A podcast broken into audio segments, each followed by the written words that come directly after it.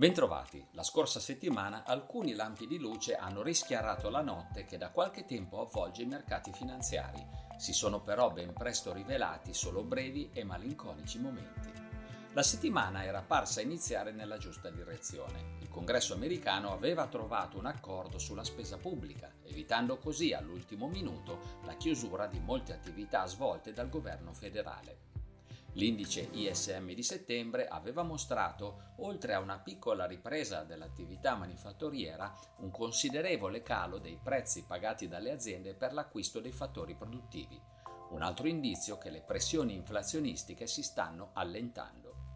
L'effetto di queste notizie, tuttavia, è durato poco gli investitori si sono presto resi conto che l'accordo tra democratici e repubblicani non risolve il problema, ma lo rimanda solo di qualche settimana.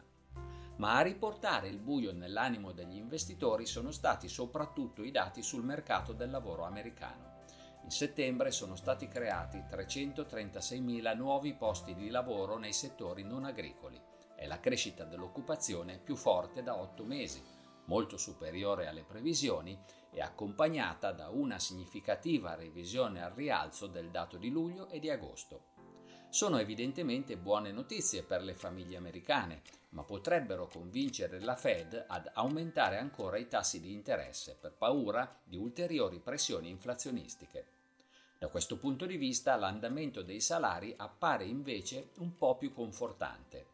Le retribuzioni medie orarie sono salite dello 0,2 in settembre e del 4,2% rispetto allo stesso mese dello scorso anno. È il minore ritmo di crescita dal giugno 2021, ma ancora superiore al 3,5% che la Fed considera coerente con il proprio obiettivo di inflazione. Nel frattempo in Cina gli indici PMI di settembre hanno confermato le difficoltà dell'economia.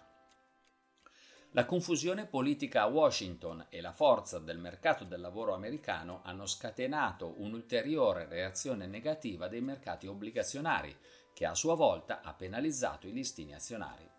I rendimenti decennali dei titoli di Stato americani sono saliti di 22 punti base e chiuso al 4,79%. In settimana hanno raggiunto il 4,89%, il massimo dall'estate del 2007. Stessa tendenza per i Bund tedeschi, il cui rendimento ha chiuso in aumento di 7 punti base e superato in settimana il 3%. I mercati azionari americani sono riusciti a chiudere in positivo, con l'indice Standard Poor's 500 a più 0,50% e il Nasdaq a più 1,6%. Ma altrove non è andata così. L'indice Eurostox 50 è sceso dello 0,7%, il Nikkei del 2,7% e l'indice MSI dei paesi emergenti dell'1,6%. Brusca interruzione per la tendenza positiva del petrolio, con il Brent che chiude a meno 11,3%. In calo dello 0,9% il prezzo dell'oro. Per concludere, questa settimana negli Stati Uniti si guarderà con particolare attenzione all'andamento dei prezzi al consumo e di quelli alla produzione durante il mese di settembre. Anche la Cina pubblicherà i dati di inflazione di settembre, ma gli investitori osserveranno soprattutto l'andamento delle importazioni e delle esportazioni, che negli ultimi mesi avevano fatto registrare forti cali. In Germania potremo monitorare la produzione industriale di agosto. In questo secondo semestre le schiarite nello scenario economico e finanziario sono state rare e hanno velocemente lasciato spazio a dubbi e paure. Ma l'inflazione sta andando nella giusta direzione e presto capiremo in che misura l'economia avrà saputo resistere alla stretta monetaria. Quindi per il momento niente sfiducia o malinconia, solo un po' di pazienza e di prudenza. Alla prossima!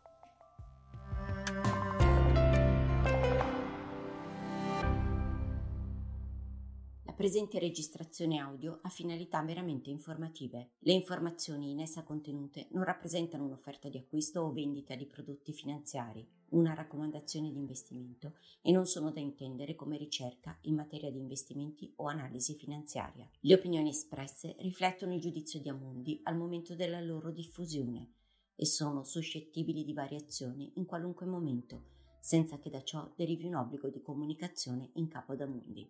Non si garantisce l'idoneità a qualsiasi scopo di investimento delle informazioni fornite, le quali non devono essere utilizzate come unica base per assumere decisioni di investimento. Eventuali dati riferiti a performance passate non sono un indicatore attendibile di performance attuali o future.